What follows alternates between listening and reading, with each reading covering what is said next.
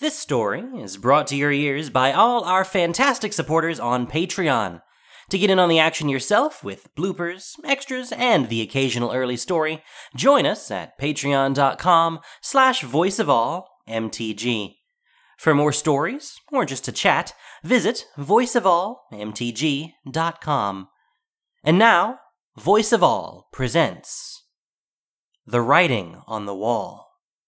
A story by Alison Luhrs. Episode 3 of the Amonkhet Saga. The city of Naktamun is too perfect to be real. It is glistening and immaculate, and its citizens are young and full of faith. Determined to uncover Nicol Bolas's intentions with the plane, Nissa and Chandra explore the city in search of answers. What they find challenges every assumption they had about Amonkhet.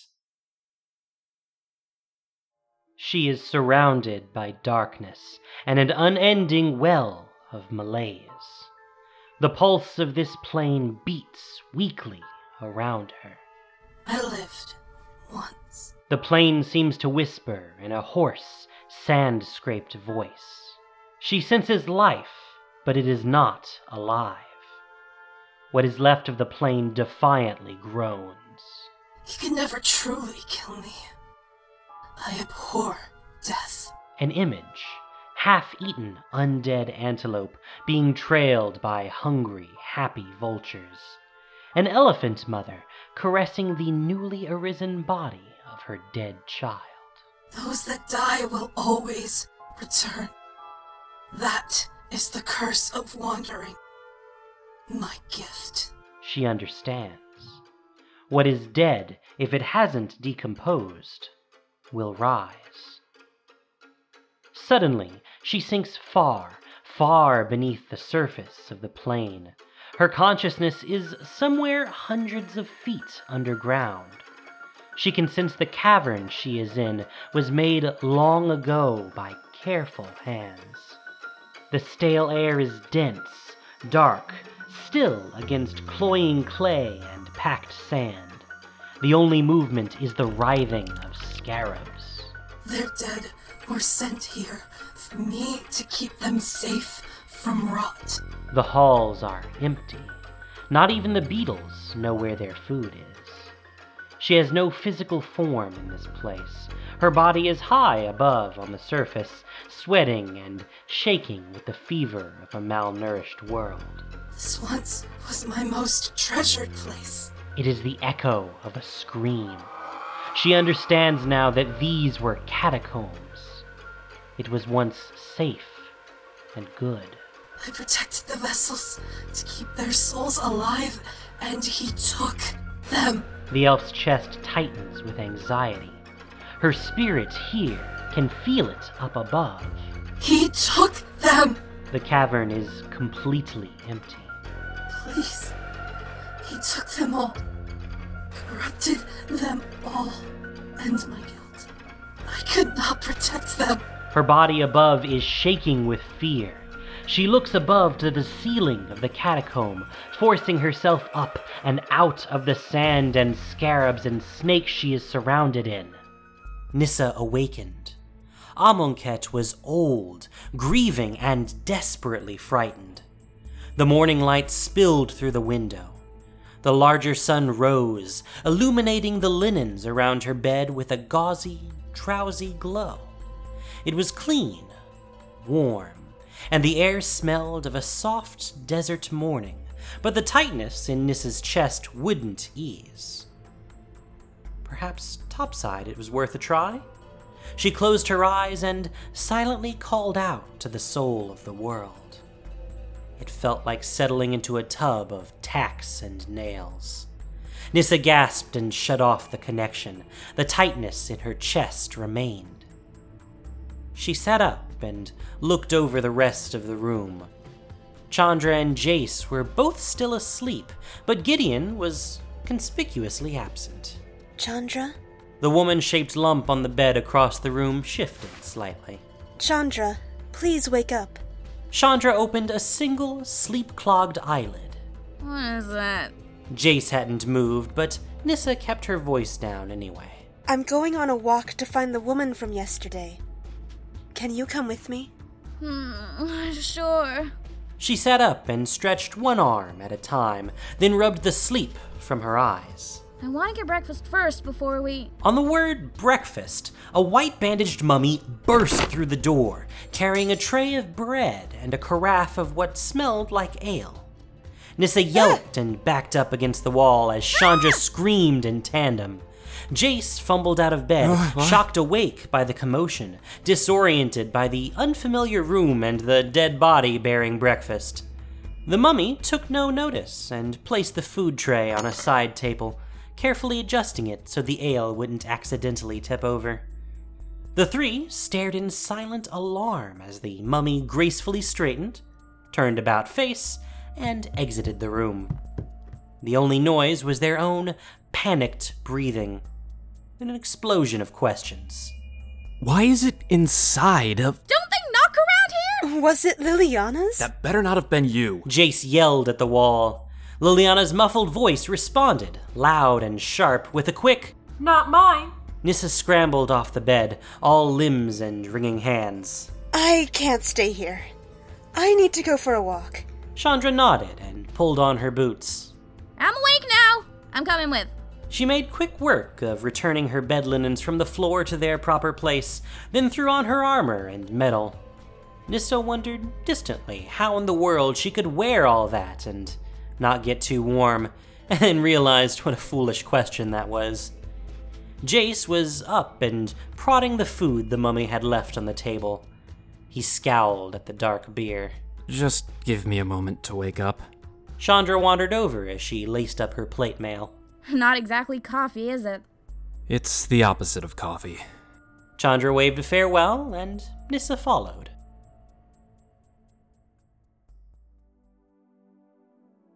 Even in the mornings, Naktamun smelled of sweat. Not of labor, nor of torture, but of training.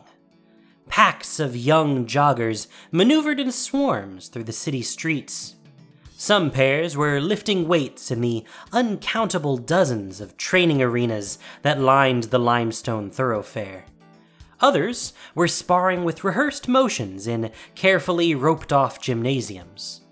There were no shops, no wares being sold, no bakers, nor butchers, nor builders, nor police. Every resident was awake, training, and not one could have been over the age of 20. I feel old for the first time in my life. Chandra said, only half kidding.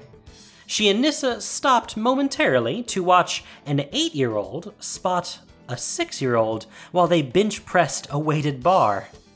The child huffed with effort while trying to lift the bar with both clenched fists touching each other.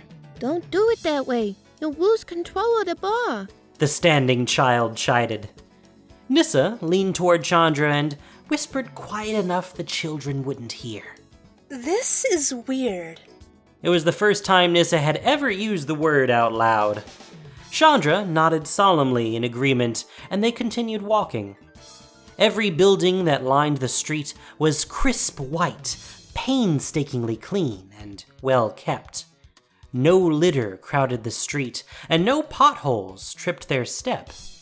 The two women kept close together through the endless groups of young adults and came to the revelation, soon enough, that no one else was simply walking on the street. Every person was exercising, except for them. When Nissa looked closely, though, she saw how the order was maintained. A mummy was painting the side of a wall with white paint. Another swept the entryway to dormitories.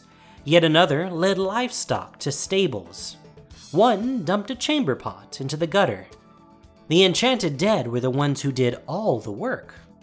Why would Nicol create a plane and then abandon it like this? Ego, I'm guessing.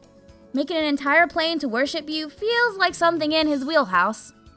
But wouldn't that make him want to stay here? Chandra didn't have an answer. Nissa eyed the mummies as they walked past and considered her own perception of death. The Moldayan nation of Bala Ged had a relationship with the spirits of their elvish ancestors that set them apart from the other nations. Death and the spirits of the dead were as much a part of their lives as the natural world. But death here, on the other hand, was much more dependent on its physical aspect. Preserving the corpses must be as pivotal to their culture as offerings to the ancestors were to hers. If I try to understand something, then I will not be afraid of it. Nissa thought of Yahenni. Their death was unlike any she had seen before. Perhaps death was different from plane to plane. A headache manifested behind Nissa's temples, and she swayed where she stood. She looked down. Her stomach roiled with nausea. What's wrong? Nissa realized she had stopped in the middle of the street. I don't have words for it. Are you feeling sick? Here, sit down. Chandra led her toward a fountain in the plaza square. Nissa watched, head swimming, as Chandra approached a white bandaged mummy. She saw her awkwardly gesture and point. The mummy looked her way, exited the plaza square, and returned moments later with an empty cup. Chandra took it with a thankful nod, then jugged back toward Nissa and the fountain. I know it's from one of those dead things, but I think it's safe to drink with. Nissa took the cup from Chandra and dipped it into the fountain. She drank and realized as she did she had let her thirst get the best of her. Thank you, Chandra. Chandra refilled her cup a second time and smiled. Let's rest for a bit. Can't fight dragons when we're dehydrated. I couldn't fight anything right now. They sat on the bench for several more minutes. Nissa was thankful for the shade.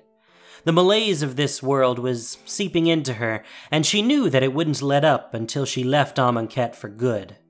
The sooner they could defeat the dragon, the better. She caught herself staring at the sky. Far above, she could see the gentle shimmer of the Hekma barrier and the pale blue sky beyond.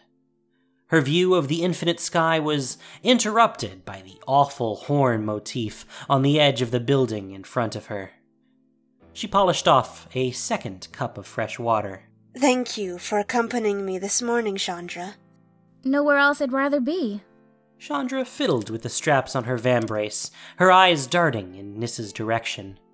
An involuntary smile flitted across her face, a blush, an inescapable dash of sentiment.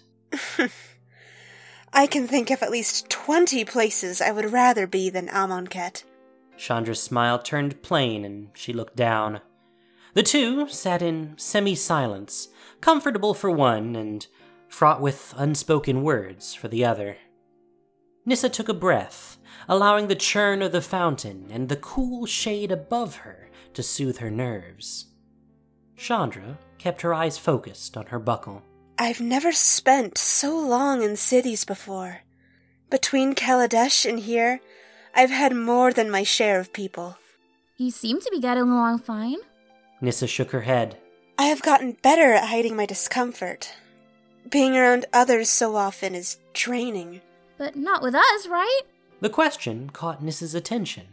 She watched Chandra intensely unbuckle and rebuckle the same strap on her vambrace. Nissa frowned, thought over her words. Yes. And no. Fiddling hands paused, while a meandering mind searched for the words to lend shape to unfamiliar feelings. Friendship with all of the Gatewatch is still quite new. I'm still trying to understand what it means to have friends in the first place. Chandra made a hmm. small noise and looked out on the plaza, her posture heavy and leaden, her fingers suddenly quite still. On Zendikar, I was without the company of people for most of my life. The plane was the closest thing to a friend I had. Learning to trust has been slow, and there is still much for me to learn. Understanding and sustaining friendships is daunting when one has never really done it before. Chandra shifted awkwardly. So, friendship? Nissa blinked. Chandra worked very hard not to stare. Yes, Nissa closed her eyes and took another deep breath, her headache receding. It felt good to confess insecurities. She smiled and looked Chandra in the eye. I am thankful for your companionship. You have taught me so much about what it means to be a friend, Chandra. It means much to me. Right. Yeah. A soft smile returned to Chandra's face. I want to be a good friend to you. Nissa beamed. And you are. I am trying as best I can to be one in return. Chandra's smile spilled into a tight but earnest one. She locked eyes with those of her friends. You're doing fine, Nissa. Reassured, Nissa placed her cup on the edge of the fountain. I think I'm feeling better. Let us continue. The elf stood and walked on. After a breath and a heavy sigh, Chandra followed.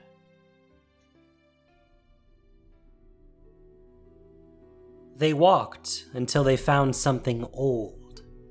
Rhonas's monument was immense and incapable of subtlety. The primary structure was shaped like the massive head of a cobra, and, unlike the buildings around it, had the weathered look of a structure that had seen more than its share of lifetimes. The building sat at the edge of the river, its eyes set on the horns in the distance. As Nissa approached, she noticed a strange shape sitting on top of one of the obelisks near its entrance. A solitary sphinx perched above, looking down with an unreadable face at the crop of acolytes training below. Nissa stopped at the base and looked up. Chandra followed her view, visibly uncertain of how to talk to the Sphinx. You must be the travelers I've heard so much about. Nissa turned, meeting eyes with the oldest person she had seen on Amonkhet yet. She seemed to be in her mid thirties, with a stern face and the high hat of a vizier. She walked with her chin high and shoulders back. Nearly everything about her posture stood in contrast to the multitudes of just older than children they had encountered so far. The woman held up a hand in greeting. Temmet sent word to the rest of the temples that we had guests in the city. Chandra stepped forward to speak. Nissa smiled a bit. She liked that Chandra knew her comforts and anxieties. She liked that the two of them had silently determined their own order of operations. Hi!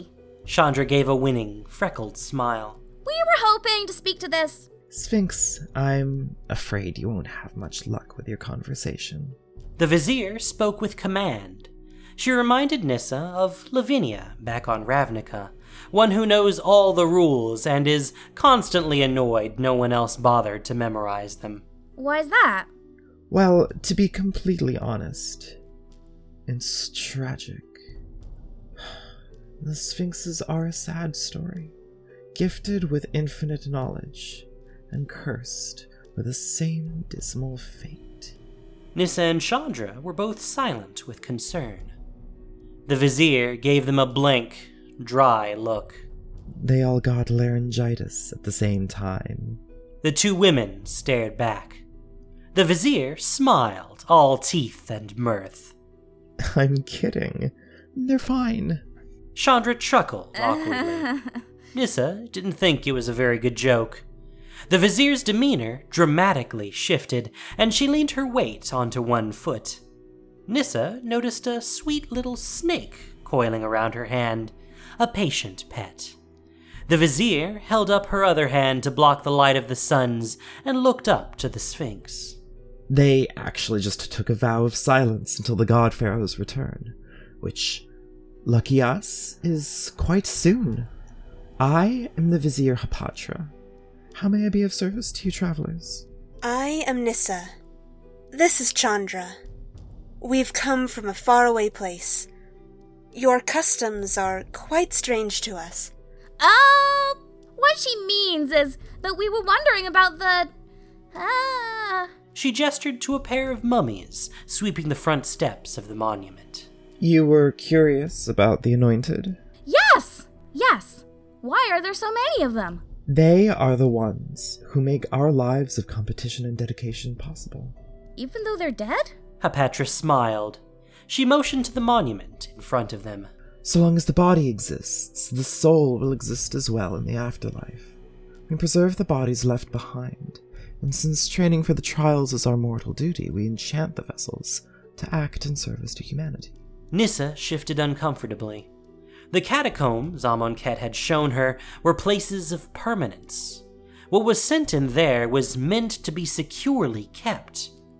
And yet, Hapatra spoke as if mummies had always been servants. The vizier absent mindedly transferred her pet from one hand to another. These mummies are safe within the Hekma. They are cared for, and they are given purpose through labor. And the souls these ones housed will not have a destiny as triumphant as the ones that await those who complete all five trials, but their fate is preferable to having one's vessel decay outside the Hekma. Decayed body, no existence. There is nothing worse than that. And the trials? For a topic that was omnipresent, she was frustrated at how little information was shared openly. Hapatra's brows knotted. Did the gods not tell you about the trials? I didn't think they would talk to us. The gods will always help those who ask for assistance. Nissa's heart fell a little. She never thought she'd needed gods, but seeing the pity in Hapatra's eyes made her wonder what she was missing out on. Our five gods are loving and benevolent. I'm certain they would extend their teachings to you. What did yours teach you? Rhonas taught me I am only as strong as the community I foster. And how to make poison. Hapatra smiled wickedly. Nissa still wasn't sure what to make of Hapatra, but noted that Chandra smiled earnestly at the vizier. Hapatra seemed happy to talk. There is still time to enter the trials while you can.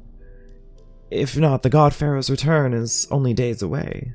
She looked at the smaller sun, kissing the edge of the horns in the horizon. But if you do not wish to join the rush, then you may wait until the hours. Nissa suddenly remembered the screaming of the woman in the crowd. Free yourselves! Don't believe the lies of the hours! What are the hours? She sent Chandra move her body back slightly from the conversation. She must have sensed that Nissa would take over questioning. The hours after the God Pharaoh's return. The moment we have waited on for all history. Alarm bells rang in Nissa's head. And when do the hours happen? Hapatra pointed to the massive horns in the distance. The hours will begin when the sun rests between the horns. I'd estimate any day now. Nissa's sense of calm crashed through the floor. Chandra looked at her with an exaggerated look of false surprise. You hear that, Nissa? The God Pharaoh returns any day now! How about that? The quality I love most in our gods is that they keep their promises. You should go speak with one. Kefnet is good with questions. Nissa was having a hard time concealing her fear. Any day now? Only days until they fight a dragon with absolutely no plan? Chandra bowed her head slightly. Thank you, Hapatra. We should be going now. No problem at all. Come find me in Rhonas monument if you'd like a quick poison making lesson. I'm always happy to share my craft. As long as it's not us you're poisoning! Hapatra laughed a little too earnestly. Nissa wanted to leave. A pleasure meeting you, Chandra. Compete with valor. Hapatra gave a graceful wave and departed up the stairs to the monument. Chandra went back to reflexively tightening one of her buckles. Welp, she was interesting. What did you make of her?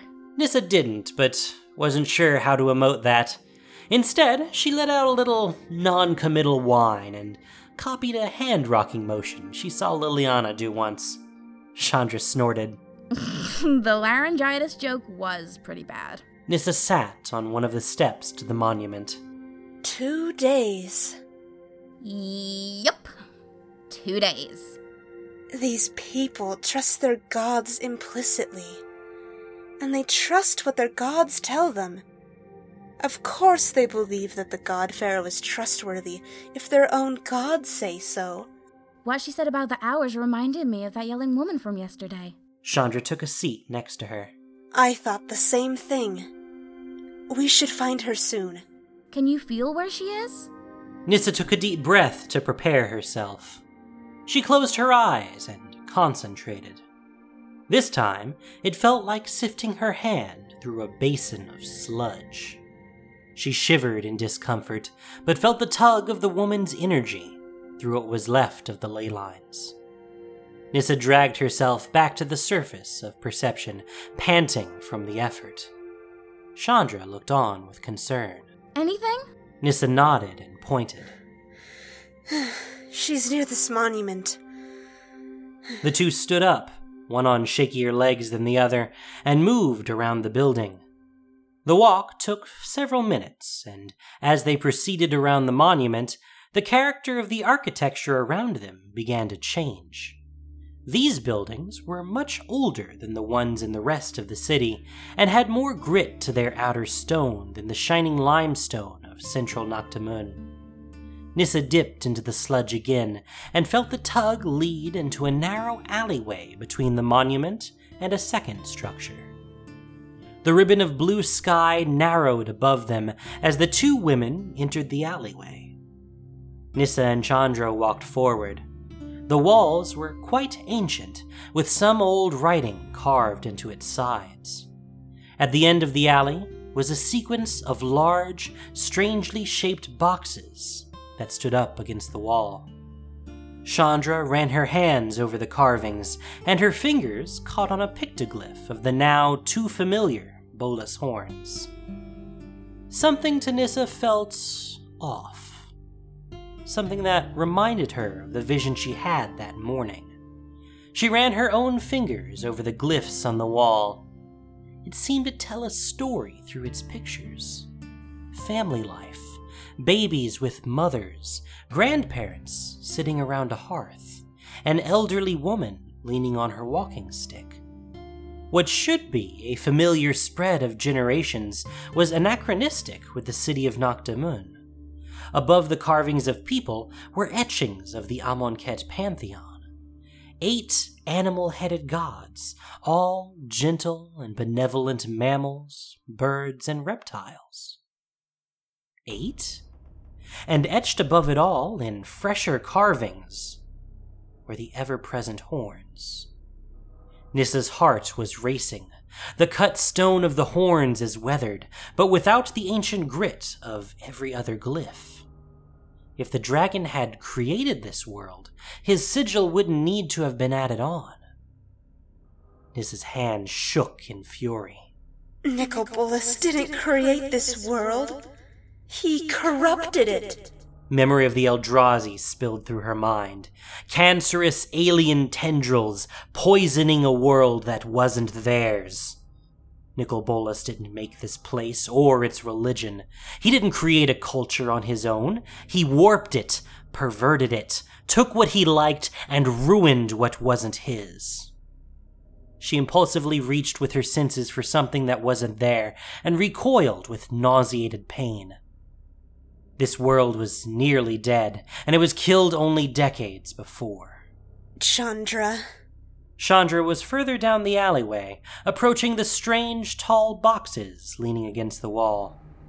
They were each slightly taller than she was, rounded in gentle curves and carved with an intricate face. Their color was chipped and old, but she could make out a face painted on each. Chandra, what are those? I don't know. Chandra was standing face to face with one. She held out a hand to touch the face painted on the box. What are you two doing down there? Gideon stood at the opening of the alleyway. A cartouche hung around his neck, and his face was lit with concern. Nissa backed away from the wall, lip trembling. Chandra moved away from where she was and walked toward Gideon. We found these boxes. Sarcophagi. The fright in Nissa's chest immediately vanished. Her stomach calmed, and she felt as if a cool breath of wind walked in front of her. Oketra rounded the corner of the alleyway. She was taller than the walls on either side, and the lovely silence that followed her quieted Nissa's concerns. The god looked Nissa in the eye. she stilled. A voice breezed through Nissa's mind. You spoke with this land, Nissa Worldwaker. The voice was soft as wheat and sturdy as a desert blossom. Nissa trembled. She had never spoken with a god before. Yes. Your world is dying and afraid. Oketra said nothing, but Nissa saw the cat's ears twitch back in a moment of fleeting, subconscious fear. The exchange was over in an instant. Nissa let out a breath she didn't realize she was holding. These sarcophagi are forbidden to approach. Oketra said out loud, I am sorry, travelers, but I must ask you to let them be. Gideon came forward with an apologetic look and spoke directly to his friends. It will cause less trouble if we try not to violate their rules. Please? He spoke earnestly. Nissa recognized how much this place and its gods must mean to him. Thank you for your understanding, travelers. I cannot convey my appreciation for your cooperation. Nissa felt incredibly soothed in the god's presence. She noticed the cartouche that hung around Oketra's neck was different than those around the necks of the acolytes. She must have been there when Bolas arrived. What, happened, to the other three? Nissa projected at the god, her hand touching the pantheon etched on the wall. Oketra turned her head slightly and looked through Nissa. I have no memory of before. Before what? I do not know. Gideon's voice interrupted the silent conversation. When I get back, I will thank the others for their understanding as well. Oketra straightened out, overcoming some private concern. She looked down at Gideon. Come, champion. It is time for your next trial. You're competing in the trials? Yes. The god turned to depart while Gideon stayed behind. Why? Gideon took a deep breath, expecting a verbal challenge. These gods are good at their core. I want to prove myself to them. Chandra crossed her arms. That's ridiculous! This whole plane is bad news. Bolas made these gods, so why would you even think about trusting them? I knew you wouldn't understand. I understand perfectly. This is important to me, Chandra. And I know that these gods are different. Nissa knew in her bones he was right. Gideon turned. I'll see you both back at the house. He walked away to join the god. Chandra looked back toward the sarcophagi in disappointment. I don't get it. Is he trying to get more info by playing their game? He's doing it because he needs to. He's doing it for personal reasons. We're all doing this for personal reasons. It's idiotic. The alley walls felt too close. Nissa walked back into the open for some air, headache throbbing and nausea roiling through her. Nissa? What's wrong? Chandra. Nicol Bolas did not create this world. He corrupted it. Chandra stopped in her tracks. How do you know that? Look at these buildings. The ones with the horns are all brand new. And in the old parts, anything that has Nicol Bolas's sigil on it was carved on later. If he had built this plane, then his signs would be as old as the rest of the glyphs. Every other building with his mark is new. I spoke with the plane last night, and Chandra, it is old, but its pain is new. Nicol Bolas must have come and gone only a few decades ago. The air heated up even further. Nissa backed away from her friend's rising fury. There aren't any old people here. Did he just arrive and. She trailed off, unable to articulate the fate they both inferred. Nissa didn't want to put her hypothesis into words. When I spoke with the plane last night, I sensed a terrible scar. We need to know what he did. Chandra. We need to find out what he changed. If he swooped in here and made himself a god for some reason, then we need to find out what he did when he arrived so we can change it back. Nissa lowered her hands in firm fists. We can't change anything ourselves. That would make us as bad as he is. Then what do we do? He isn't here now. How can we help these people? They don't seem like they want help. Chandra stilled herself and took a breath. Nissa waited while her friend calmed herself. We still need to know how he changed this place. If the gods existed before he arrived, then they're victims too. I need to know more about that woman from yesterday and what made her upset. She knew something about the truth of this place. We can help her. I want to speak with Kefnet. If anyone can help me understand this place, then it must be the God of Knowledge. A blinding white light, three forgotten gods, and five altered memories. Nissa rubbed her temples. I need rest. Let us go back to the safe house. They walked. Chandra stewed in anger, and Nissa lost herself in thought.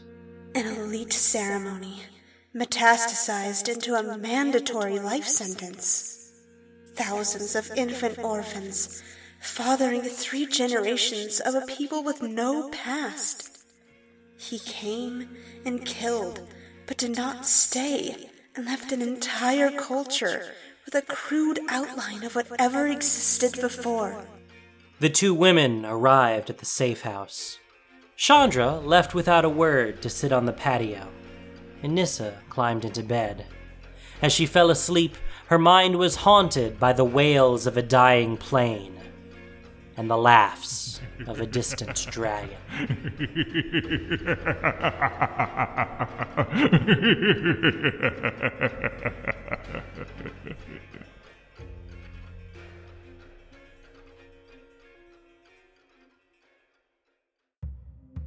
Thank you for listening to this production of Voice of All. As listener supported entertainment, we rely on you, not just for the voices of the characters, but also to keep us going and growing. If you enjoyed what you heard, please support us by rating and reviewing us on iTunes or following us on SoundCloud and Google Play, or just plain sharing with your friends. You can also support us financially on Patreon for exclusive perks. The Writing on the Wall was written by Alison Luhrs. The podcast was produced and edited by Gendol Keshi, with sound editing by Grace, Isa, and Nockshade. This week's story featured the voice talents of David Ford, Isa, Susie O'Neill, Pio, Base Jalarin, Maxie Bridgewood, and Christina Edelman, Tsukino Kage, and Vivian Aladrin. Magic the Gathering is copyright Wizards of the Coast. Thank you for listening, and have a good day.